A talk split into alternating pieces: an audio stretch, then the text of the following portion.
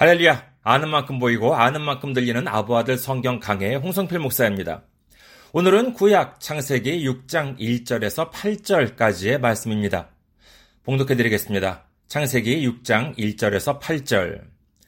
사람이 땅 위에 번성하기 시작할 때 그들에게서 딸들이 나니 하나님의 아들들이 사람의 딸들의 아름다움을 보고 자기들이 좋아하는 모든 여자를 아내로 삼는지라.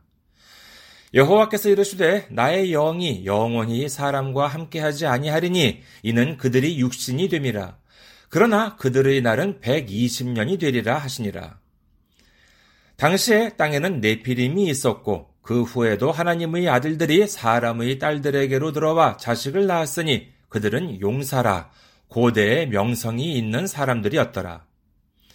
여호와께서 사람의 죄악이 세상에 가득함과 그의 마음으로 생각하는 모든 계획이 항상 악할 뿐임을 보시고 땅 위에 사람 지으셨음을 한탄하사 마음에 근심하시고 이르시되 내가 창조한 사람을 내가 지면에서 쓸어버리되 사람으로부터 가축과 기는 것과 공중의 새까지 그리하리니 이는 내가 그것들을 지었음을 한탄함이니라 하시니라. 그러나 노아는 여호와께 은혜를 입었더라.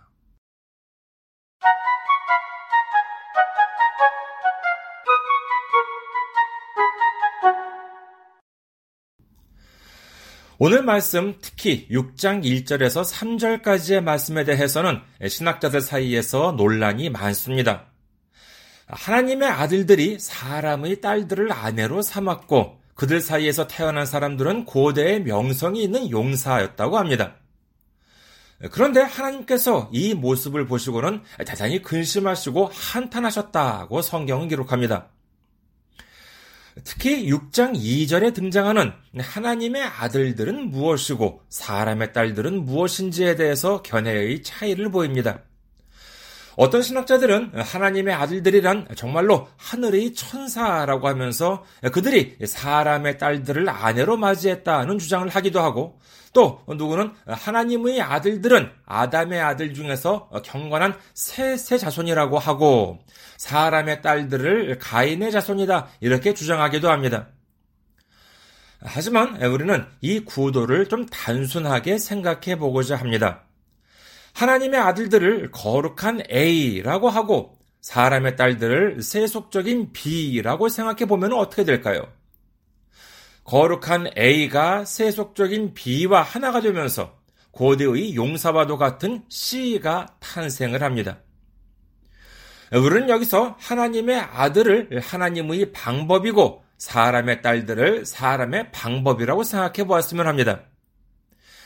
이 세상을 살아가면서 어떤 문제에 직면하였을 때 우리는 하나님의 방법과 사람의 방법 사이에서 갈등을 합니다.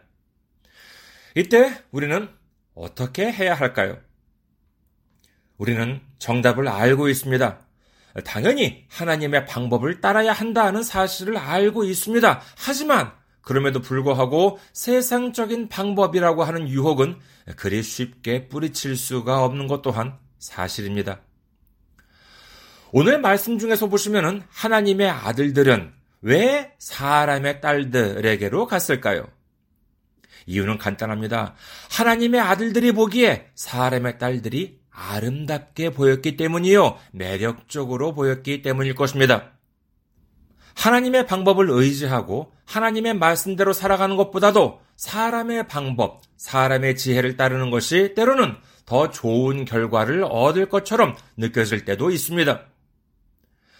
그들의 예상은 빗나가지 않은 것처럼 보였습니다.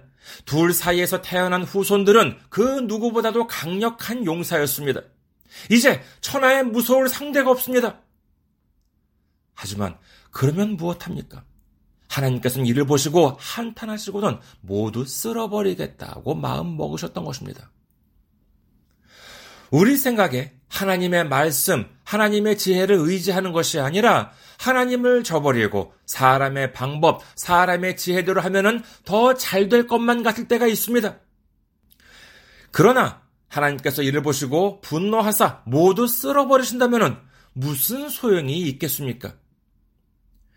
우리 모두 하나님을 의지하는 것이 지혜의 근본임을 깨달아 어떠한 어려움이 닥치더라도 하나님 말씀, 하나님의 지혜를 의지함으로 말미암아 마침내 세상에서 이기고 또 이기는 우리 모두가 되시기를 주님의 이름으로 축원합니다.